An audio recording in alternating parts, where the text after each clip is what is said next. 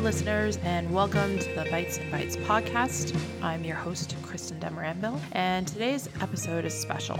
It's a journey through the inception of this podcast, the motivation behind it, and what you can expect in the future. My podcasting journey began when I noticed the unique intersection between the food industry and cybersecurity. I kept having the same conversations with professionals from both fields, and it struck me we need a bigger platform here. Additionally, other cybersecurity creators deeply inspired me. Their encouragement made me believe I could also host a show that bridges the gap between these two seemingly different worlds. The heart of this podcast is simple yet profound conversations between food and cybersecurity professionals. What's the aim?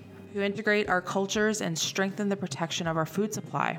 There's no other podcast out there dedicated to this specific conversation, and the impact, it's monumental. We're improving processes and saving lives by using security controls to mitigate foodborne illnesses and detect contamination early, just for starters. When you think about food, it's not just a substance or nutrition, it's about memories, emotions, and experiences.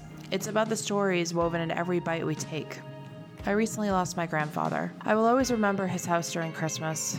This distinct smell of lutefisk wafting through the air, assaulting my nose with a pungent, pickled, fishy aroma, mingling with the sweet scent of pastries and coffee the overwhelming smell of glug that could sin your eyebrows off while simmering on the stove. But more than the food, it was about the moments, the laughter, the stories, family gatherings. Whenever I think of those dishes, I'm transported back to those times, feeling the same emotions and hearing his laughter. And then there's also the memory of working at the National Zoo's commissary, it wasn't just a job, it was a complete education. I learned the importance of quality in food, not just from humans, but from animals too. Food safety was paramount while I was chopping up various vegetables for the gorilla salad. Later on in my career, working as a research associate at the Louisville Zoo, studying a troop of bachelor gorillas, also enjoying their gorilla salad, and watching their behaviors, including quirks like eating carrots like corn on the cob. It was a complete reminder that food is a universal language.